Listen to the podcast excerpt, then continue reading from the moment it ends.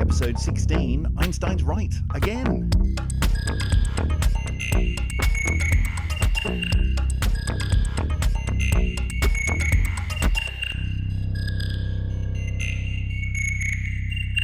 Welcome back to another episode of Syzygy, episode 16. I'm amazed we're up to episode 16. It's just all going so quickly. This time around, we're talking about the supermassive black hole at the center of our galaxy and how observations of stars going around it have proved, once again, when's it going to be conclusive, that Albert Einstein was right in his theory of no.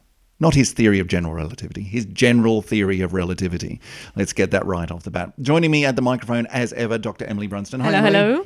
So, before we get on to Albert and his theories and really cool stuff involving black holes and the centers of galaxies, bit of a TESS update. Yes, yes. What's I- going on? Well, I woke up this morning to some exciting news, and that is that uh, NASA have released the um, full coordinates for where TESS is currently pointing.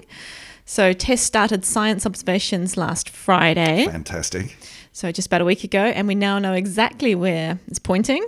So all of us astronomers who are keen to get our special stars uh, observed are now madly having a look and seeing, uh, putting all the coordinates together, doing some interesting um, coordinate math and geometry. Yes, when I arrived here not long ago, Emily was looking a little bit perturbed because it wasn't, it's not just a matter of, hey, TESS is pointing in this direction, go and have a look. It's, here's a bunch of numbers, figure out what they mean to figure out where we're looking at. And that's non trivial. Yeah, we have different coordinate systems in astronomy, and you, the spacecraft don't always use the same ones as what the astronomers would like them to use. Yeah, funny that. I mean, it, you know, it'd be nice and simple if everyone spoke the same numeric language, but apparently that's just a bit too difficult. Yeah, well, it's different different reasons. So, um, for example, TESS uses coordinates that are based around the solar system because it's going around the, uh, the Earth and the Moon, and that's kind of useful. Whereas astronomers tend to use coordinate systems that go with the celestial equator and the celestial poles, which are these points that don't rotate with the Earth's rotation. So it's not quite the same as saying, here's my GPS coordinates, I'll meet you over here and we'll go and find lunch. It's, it's somewhat more complicated than There's that. There's a little bit of maths. Yeah, there's a bit of maths.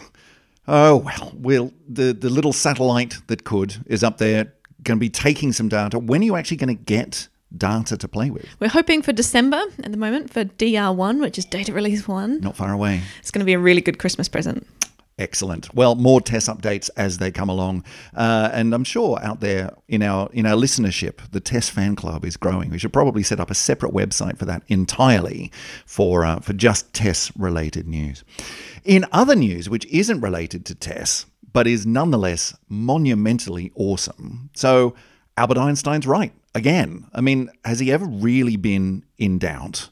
Not so much, but it's really nice every once in a while to come up with a new way of testing the theories of the great scientist from 100 years ago. And the one which has just been hitting the papers recently, hitting the news recently, is a really, really good one because it's some data over the last, well, decade or more, couple of decades, of stars orbiting the massive black hole at the center of the Milky Way galaxy. And if that doesn't make you sit up, open your eyes wide and take notice, I don't know what with what will. So, Emily, talk us through this one. What's going on?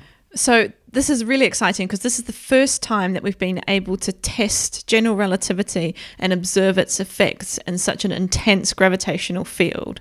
So we we know quite a bit about general relativity. It's these very very small corrections we have to make to our theory of gravity to make things kind of all work. And when we talk about small mass things, so people, apples dropping from trees, for example, Newton's uh, gravity, then it's just not a very large effect, but we have observed it in sort of quite small systems uh, around the Earth and the planets and so on.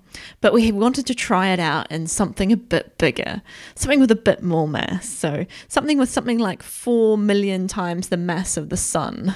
Kind yeah, of you're mass. gonna you're gonna start seeing something interesting at that point. You're yeah. getting up into properly relativistic regimes, then, aren't you? That's fun. Yeah. And of course, the most massive thing that we have in our entire galaxy is the supermassive black hole at the center. Yes, I mean, I guess if you can't use the entire galaxy itself, then you've got to go for something which is pretty big within that galaxy. And this is this is the biggest thing we've got. Yeah. yeah. Right, right at the heart, there is a supermassive black hole. How big is it? Four million times the mass of the sun. Good lord! I mean, that's that's extraordinarily big. Rather big. But when you say big, I mean there are different different kinds of big. There is big in terms of mass, and there's big in terms of actual physical size. And black holes are really interesting because they can be incredibly massive and yet comparably very small. So this is how many? It's like several billion solar masses. Yep. But how big does that translate to in terms of actual size? Yeah, so black holes are interesting when you talk about how big they are. Of course, they have gravitational effects which go out for very, very large distances. But the way we sort of define the size of a black hole is something called the Schwarzschild radius. And that's kind of like the edge, if you like. If you go beyond that, then you're totally stuffed in terms of the black hole. That's the, that's the go no further boundary. Yeah, it's the event horizon. It's this place where even if you could travel as fast as the speed of light, then you couldn't escape from this black hole. Okay. You're doomed. So, do any any idea of how big the event horizon for a supermassive black hole at the center of our galaxy is? So this one is um, 0.08 times the distance between Earth and the Sun. So just a bit less than 10% the distance between Earth and the Sun. Right. So that's that's tiny Yeah. for something which is millions of solar masses. Yeah. Wow. yeah. Isn't that amazing? Millions of suns squeezed into Yeah. such a tiny space. Yeah. Now, of course, for for anything in the area, you know, as long as you're not getting too close, anything in the area just simply sees that as an incredibly massive object with a very strong gravitational field. So I'm just going to go orbit around that. The fact that it's a black hole, if you get far enough away, makes absolutely no difference at all, except for a couple of things. And one of those things is that it's a black hole. You can't see it. Yeah, this is the tricky thing when we come to trying to observe the black hole at the center of the galaxy. How do you observe something that, by definition, sucks in all light? Yeah. So, really interesting thing about making observations of the center of the galaxy is that you can't see the thing itself. What you're looking for is its effects on the stuff around it. And so that's what makes this story so interesting. So let's back up a little bit. Who's who's been doing this? Where where is the research? Who's done it? And big thumbs up to them. Yeah, so this is um, something called the Gravity Collaboration, which is a really nice. Well done. Mm-hmm. I think it's an acronym, but I d- don't remember what all the bits stand for. Tips for new players in science: you've got to come up with a good acronym for your science. It helps you to get just that extra ten percent funding. It's usually that that funding is usually attached to acronym status. So having gravity research called gravity gets you surely at least 10%, maybe 15% on your funding grant. Yeah, yeah, it's a good start. Um, so this is a collaboration of actually a huge bunch of international scientists. It's led by a few European institutions, including the Max Planck Institute, um, Grenoble, and uh, ESO as well, the European Southern Observatory. Uh, so they were looking at using the um, Very Large Telescope, which is again a wonderful acronym of VLT. Yes, as the telescopes are getting larger and larger, we're working on we're working on these acronyms, and you know, there's the very large telescope. There's the is there the stupidly large telescope? I mean, we had we had a plan for an large- overwhelming large. overwhelming. Knew was something owl. like that. overwhelmingly large Unfortunately, telescope. that got scrapped, maybe because of the name. Yeah. Yeah, but this is the one that's up on the mountains, the, the desert mountains in Chile. Yes, isn't it is. Yeah, yeah. And so the interesting thing about the observations is that actually we can't use a traditional uh, observation method for the center of our galaxy. You can't get out the kind of optical telescope that you could look through and go and see what's going on at the stars there. Why, why is that? There's just too much stuff in the way. Oh, right, right. Yeah, because when you look to the center of the galaxy, I mean, a galaxy is filled with an enormous number of stars. And so as you look at the Milky Way, you're seeing, you know, through an extraordinary number of stars. And if you go and look at, at, at proper telescope images of, of the galactic plane, then there are just ludicrous numbers of stars that show up that we don't even see from down here with our with our incredibly coarse eyes. Um, but there's more than that, isn't there? Yeah, it's, There's- it's much, much worse than that. Yeah. We've also got gas and dust. So if you go out and see the Milky Way, you might be able to see these black smudges all through the plane of the Milky Way, especially towards the center. Or in the southern hemisphere, the Coalsack Nebula is an example of this. It's quite famous. And those aren't voids. That's not sort of, oh, there's no stars in that bit. That's dust That's getting in dust the way. Getting in the way. Which does make looking for stuff in the middle of the in the middle of the galaxy quite challenging because you're looking through like we're sort of what halfway out to the edge of the galaxy something like that you're looking through a large amount of the galaxy to try to see the very center of the galaxy. At first blush, I would have thought, surely that's impossible. You can't do it. So they obviously are. How?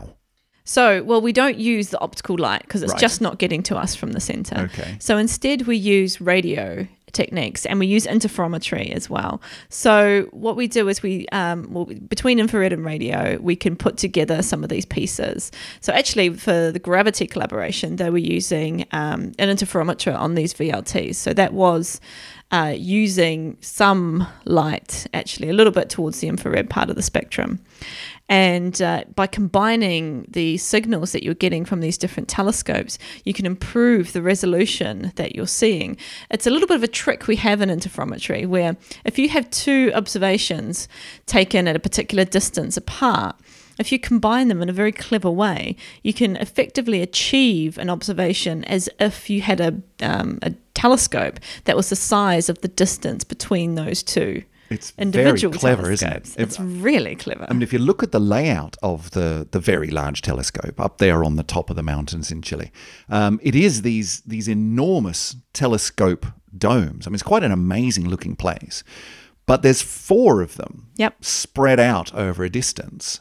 And I was I was reading up on it when this story came up. It, it's really interesting that you know when you when you apply for observing time on the on the big telescope, you can use one of those. You can get a couple of them hooked up in this in this interferometry way and, and make a bigger telescope. Typically, they'll go for three for really big projects. This one, they said, no, we're going all out. We're going to use all, four. of them. Yep. And then there's another eight telescopes, smaller domes around the place, which can move, which add in information as well. Um, and for, for this one to see into the heart of the galaxy, they had pretty much everything going, which is just extraordinary. And they ended up producing images as if they were using a telescope, which was the size of the entire facility, which is extraordinary. Yeah, no, they're amazing. And even the the four big telescopes are some of the biggest telescopes in the world. They're each eight meters in diameter of the size of the mirrors. So these are these Yeah. are not you know little Yeah, pieces of huge equipment. things, Yeah, huge things. We'll put some links in the show notes Yeah. and go and have a look at this facility because it is. I'd love to go there one day. Oh, yes. absolutely love to go there. I mean, it's not easy to get to. It is up on top of mountains in the deserts of Chile. It's intentionally a long way away from everything else, but I'd still love to go there one day. That would be cool. And this is speaking of that um, that interferometry. That's the same kind of technology behind some of the big new telescopes that are coming online, like the Square Kilometre Array, aren't they? Definitely, yeah. But with the SKA, which is spread over large parts of the Australian outback desert in Western Australia, as well as South Africa, and there's a couple in New Zealand as well. And uh, There's one in New Zealand. one, yep. one, one bit over there in New Zealand. one.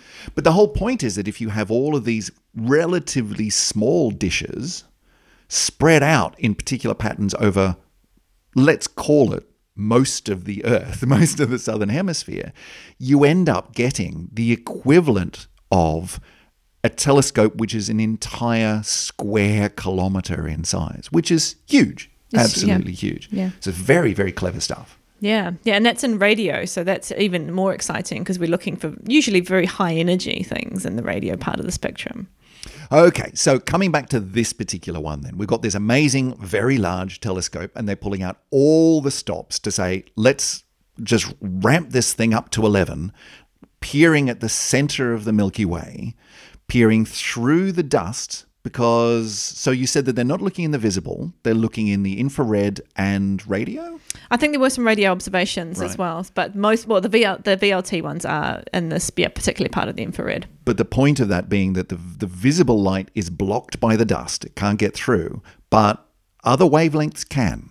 Yes, It's transparent to the infrared. Yeah, or at least less blocking. Yeah. I mean, these things are still incredibly faint, which is why you need this really eight meter size telescopes to just get enough photons coming from this part of the galaxy. So it's not, it's really not an easy uh, thing to yeah, do. No, no. And that's borne out in the fact that it's taken a couple of decades of observation to actually get the results that have come through in this paper. So when you do go and look at the heart of the galaxy, you manage to get through all that dust, you manage to not have a bloody great star right in your field of view that you can't see past. It's, it's great. What do you see?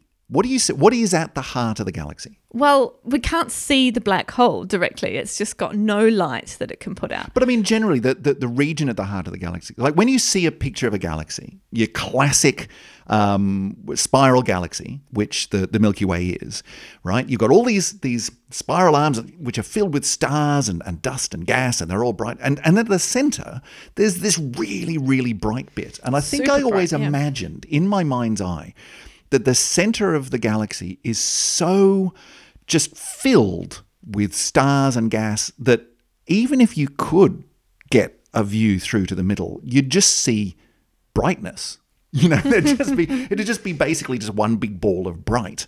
Apparently, I'm wrong about that. So, what does it look like? So well, you're right. There are lots more stars in the center of our galaxy. It's actually a part of the galaxy we call the um, the bulge, and right in the center. And so the density of stars increases quite dramatically when you get there. And the closer you get in, sort of that density of the bulge tends to increase. But then if we go right in really close to the to the black hole at the center, then we do find that there's a few stars that are orbiting the center of the galaxy in quite a wonderful way. And we saw this uh, for the first time um, about 20 years ago when we started to be able to get enough um, data from this part of the galaxy to, to see what those individual stars were doing.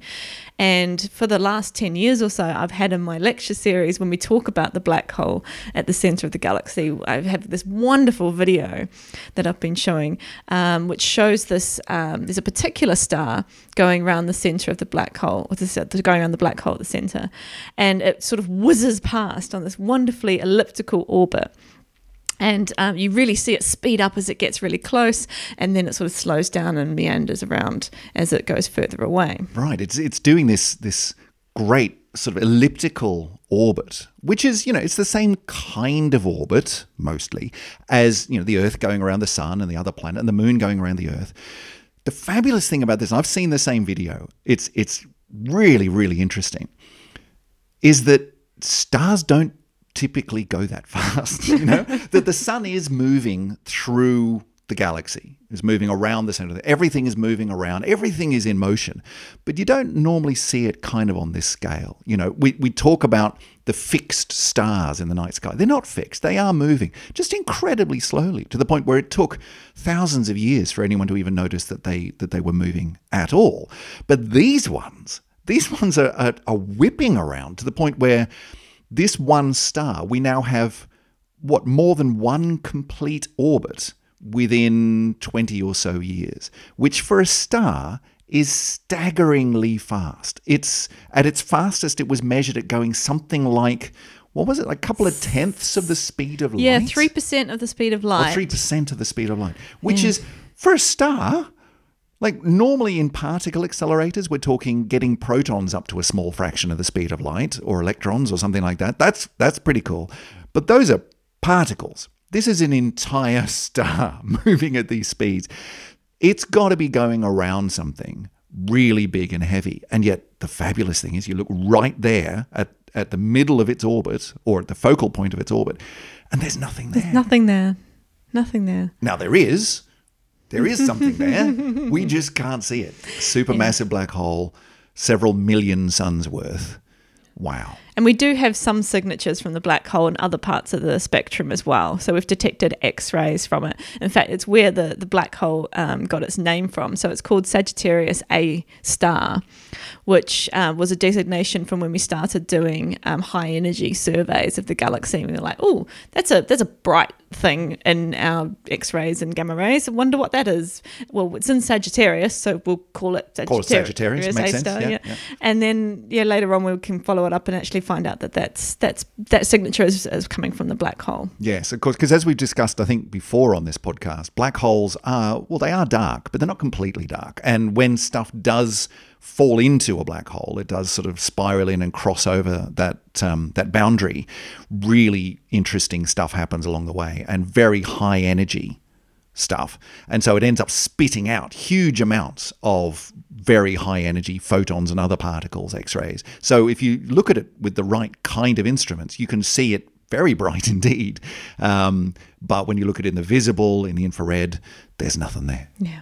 So th- these are the kind of pieces of evidence we have that fact that black holes exist because we have no other theory that we can construct for an object to be so massive and to have such an interesting radio signature and uh, X-ray signature and have be in within this orbit of this really really fast going star. Yeah, I mean, and and for this particular study, that's the thing is that there's there's nothing else that we can come up with that would cause this star and others nearby, but the, this one particular star, which I think was called S2. S2, it's Um, yeah, the most simple name of a star I think we have talked about on this podcast. It's great. Um, there's nothing else that could cause it to do what it's doing. Now, when you look at this this little video, when you look at the images, you can see the star going around in what is pretty much an elliptical orbit. And as I said before, you know, this was solved for Newtonian gravity centuries ago. Right? We call them Keplerian orbits, and, and there are various of, of Kepler's laws that, that talk about how quickly a planet or something goes around the sun and what kind of shape the orbit is and how you know how fast it's going and, and equal areas over equal times and, and all of that sort of stuff that you learn about in school. But it's all based on newtonian gravity. And newton's law of gravity hundreds of years old is actually really good. You know it describes low energy low mass stuff really really well um, and it's a very simple theory. It's a theory that says if you've got a mass here and a mass there, then the force of gravity between them depends on those two masses and, and the distance between them. Actually, it's one over the distance squared. But anyway, it's a fairly simple and really useful physical law. It works. Einstein came along about 100 years ago and said, yeah, look, it's not so simple. It's actually a bit more complicated than that. And his general theory of relativity said if you have a large amount of mass or a large amount of energy, same thing basically, then that's going to warp space time around it. And what that means is that the force of gravity comes out of that as well, if space time is, is bent, then things traveling through space time are going to follow curved paths in the same way that I think Emily, we, when we, last time we were talking about this, you raised the idea of having a bowling ball on a, on a bed sheet or putting a bowling ball on a bed and it curves the bed sheet down and then you could roll a marble past and it'll curve around as it goes around. That's pretty much exactly what we think the Earth is doing as it's going around the sun. It's rolling around the curved space time. Einstein's theory puts relatively small corrections, for most cases, on Newton's theory. And that's what we were testing here with the star going around this, this supermassive black hole in the center of the galaxy. Suddenly we've got, hang on, that's a star moving really quickly around something incredibly heavy. Quick, someone get Albert on the phone. We can test this. That's what they were doing, isn't it? Yes, yeah. And what's really cool is that you can test this idea of having uh, what we call a gravitational well, or if you like, that's the, the curvature of the space time. Because we know that uh, photons and light travels at the set speed. In fact, this is where Einstein started off all his um, theories of both special and then general relativity. So we, we have a we have a speed that light travels at, and light has to travel at that speed all the time. It's got no option so long as it's in the vacuum of space. That's it. That's the rule. That's the law. That's how Yep. it goes. Yep. And so when we see light uh, changing, if it's going to have to change energy, then the only way that light can change energy is to change its wavelength. So that means sort of a cha- it's changing its color. So if it wants to lose some energy, then it will head to have longer wavelengths, which makes it more red towards the red end of the spectrum, and vice versa for giving blue. And I think we've talked about before how you can use this to measure changes in speed of objects because they sort of crunch up the wavelengths or stretch them out. Now, what's really interesting about this gravitational well is that to, for the photon to escape, basically, from near this black hole, it's got to climb out of this well. It's kind of like climbing out of a valley. And to do that, it's losing energy. Which means, from what you just said, it's going to be changing color. Yes. If it's losing energy, it's becoming redder. Yes. So this effect is called gravitational redshift. Makes sense. And this is what we were trying to observe. Now, when we first observed this star whipping around, it was 16 years ago, so it has a 16 year orbit. We didn't have the telescopes and the techniques that we could really measure this effect precisely. So we had to sort of wait. But turns out now in 2018, the star is back. It's now hurtling around um, in the fastest part of its orbit. Um, it was amazing 7,600 kilometers per hour. Just extraordinary. Insane. I Yeah. mean, as you said, a couple of percent of the speed of light. Yeah. And speed of light's the fastest thing we've got. That's really extraordinarily, extraordinarily fast. Yeah. Yeah. So we're now at the perfect time to measure it again. And this is exactly what the gravity team have done. And they've been able to measure not only the speed of the star as it's going around, but also this gravitational redshift. And so when you do the calculations with Einstein's theory, his general theory of relativity, you actually go and do those calculations and you can see here's the result that you would expect if Newton was completely right. And then here are the corrections. I mean, even though this star is going incredibly fast, the corrections that relativity brings in are, still quite small. And so you can say, well, here's the here's what we would expect if Newton was right. Here is the first correction, here's the second correction, and you can compare the experimental observation with, all right, if it was a completely Keplerian Newtonian orbit, it should be this. We see this, how close are they? And it is pretty much spot on to Einstein's theory. Which comes as no huge surprise because Einstein's been right for 100 years, but Yep. we haven't ever done this particular kind of test before.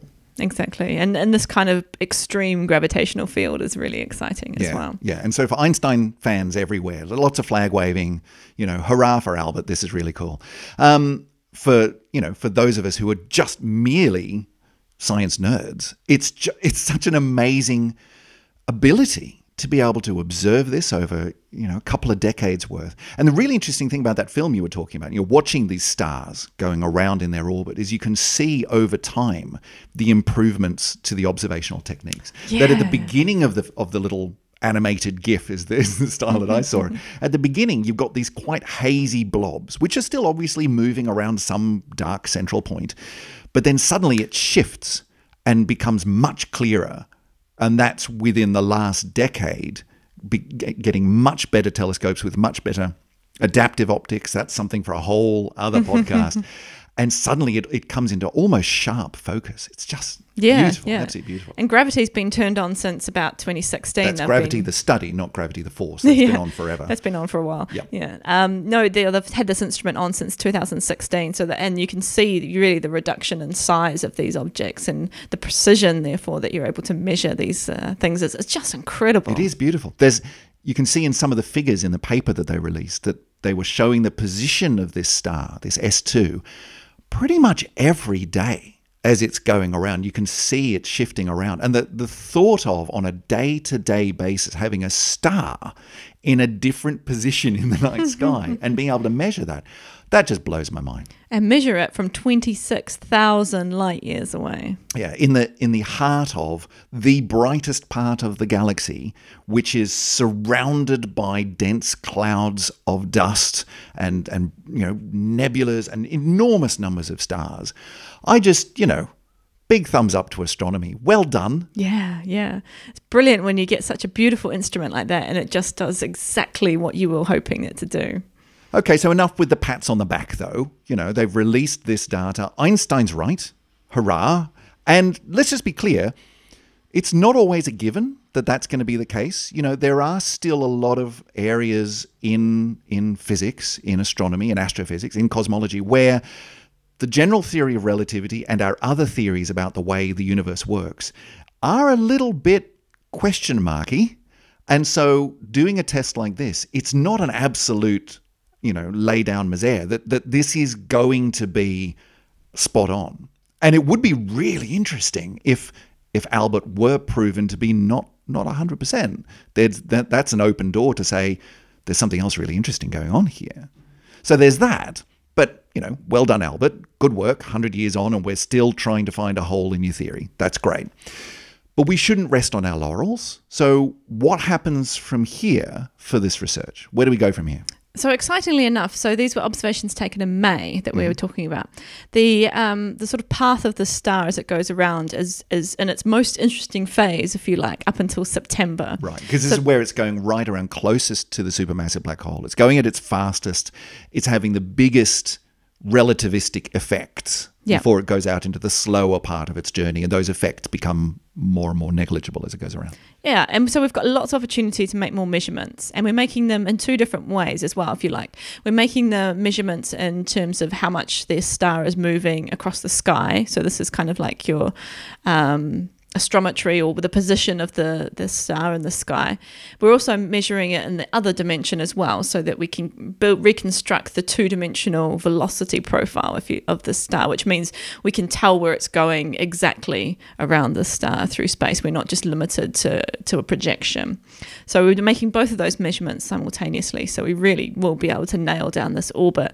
And there's some key points uh, in that orbit where some of those numbers are zero. Uh, for example, the, the star doesn't appear to be moving towards or away from us for a short period of time.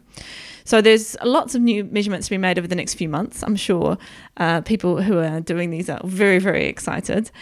Um, So really, I mean, this is this is just the beginning. This is the first first paper where they've said, okay, we've taken a really good hard look, and everything's going really, really well. And we can, you know, if you follow these theoretical predictions and the and the experimental observations, then Einstein's right and general relativity is really, really good. But there's so much more that we can extract from this to do more tests and to figure out exactly what this star is doing. yeah, and we want to figure out what we want to do next time it comes around. Yeah, So one of the ideas there's only going to be another twenty years. How? Yeah, 16 years. 16 years. Yeah. So, uh, one of the things that general relativity predicts that we haven't seen yet is that the orbits of these stars should change over time because you're you're kind of losing energy and things like that. Um, now, I'm not really sure what the next two exactly mean. I can, but I'll tell you about them anyway because they sound really cool. So, the light should go into circles. Okay. That sounds like a cool thing Interesting. to, to look Gonna have to look that one up. Yep. And oh, this is really, this sounds awesome. This sounds like sci fi. The space time will rotate with the black hole. Oh, yeah. Okay, I have heard of that, but I'm we are delving into territory that I'm less and less comfortable with. But of course, the black hole isn't just sitting there. It would be very, very unusual to have you know black hole forms when when a lot of mass collapses down, and in the same way that when you know water goes down a plug hole as it comes in towards the plug hole, it starts rotating faster and faster. You've got some angular momentum in there. You've got some rotation in there. When stuff collapses down, as a star collapses or as material falls into a black hole, it too will always have a bit of angular stuff, angular momentum, and that angular momentum still is is kept by the by the black hole. It's one of its properties. And if that black hole is rotating, then the theories of relativity say, well, you know what? It's going to have a bit of a dragging effect on the space time around it in a kind of a similar ish way to the water going down the plug hole. I don't know what that does, but it does something really interesting. Presumably, sounds very cool. Presumably, if something's orbiting around it, then that orbit's going to get perturbed in interesting ways. And when you've got something which is millions of solar masses rotating around, that's going to have presumably a measurable impact on that star's orbit. That's cool. Yeah, yeah. So there's lots more to learn, and because I think we have we have such big questions in um, the universe, we don't know what what are we up to? Like ninety five percent of our universe actually is. We that embarrassing little fact of, Yeah. of cosmology. we don't know what dark matter is. We don't know what dark energy is. Both of those measurements require us to understand gravity really, really well. So we've got to be sure that the observations that we're making that infer both of these, um, ob- well, phenomena are as accurate as they can possibly be. And every time we go out and test GR, it seems to be that we're we're doing okay. Yeah, I mean, th- this is this is one of the few, if if the only that I can think of, really high energy testing grounds for these kinds of theories. You know, general relativity is really important when you're looking at the orbit of Mercury, right? The closest planet to the sun is affected by the general relativistic perturbations, those tiny little effects of the sun's gravity at a relativistic way. You know, it really does have an impact. Um, the satellites going around the Earth that give us to within a couple of meters our position through GPS, those calculations have to take into account general relativistic effects, even just for a satellite going around the Earth. Yeah. I remember But- before we had those those um, corrections made for GR and, and GPS technology, and you had I was in a boat and we were sort of out there, and it said that we were a kilometre away on top of the nearest hill when really we were just just puddling around in the harbour. Whereas, in fact, if you do make those corrections away from Newtonian physics to Albert Einsteinian physics, then you can get it to, I mean, the military grade ones can get it down to like a meter, which is extraordinary. But being able to test them at a level of like very high energy, very high mass, there's there's very few ways that you can do that. We know that there are supermassive black holes at the center of other galaxies, but we can't see individual stars going around them. This is the only one we've got, as far as I know. Hmm. That's really cool. Very cool.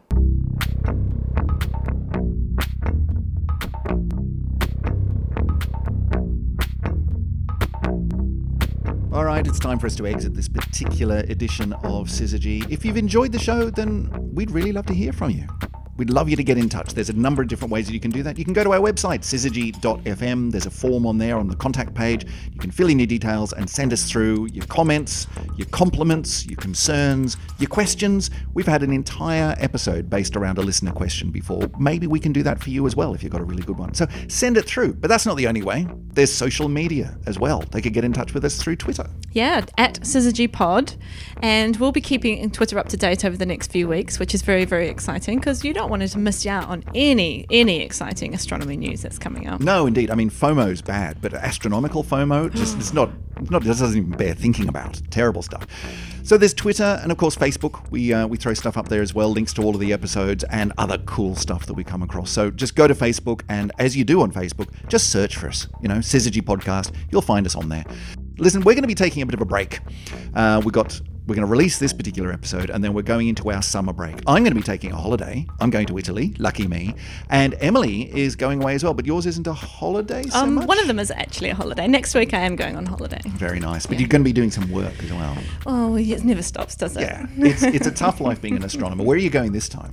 Um, next week I'm going to France. We're going to go to the um, bottom end of the Loire Valley. Very nice. So um, yeah, so do keep in touch with us through social media because that's the best way to find out when the next episode is released. That's right. That's right. And, you know, we put this plea out pretty much every week, but we're going to keep doing it because it is a really good way to, for us to get the word out. If you've enjoyed what you listened to, then leave us a review. Send us your thoughts. Go to your podcast client of choice and tell us what you think. It's the best way that we've got to get the word out to other people who really enjoy the cosmos and the excitement they are in. So please do that. Help us out. Otherwise, we'll catch up with you in a few weeks' time. So it's bye from me. Goodbye. See you in a while.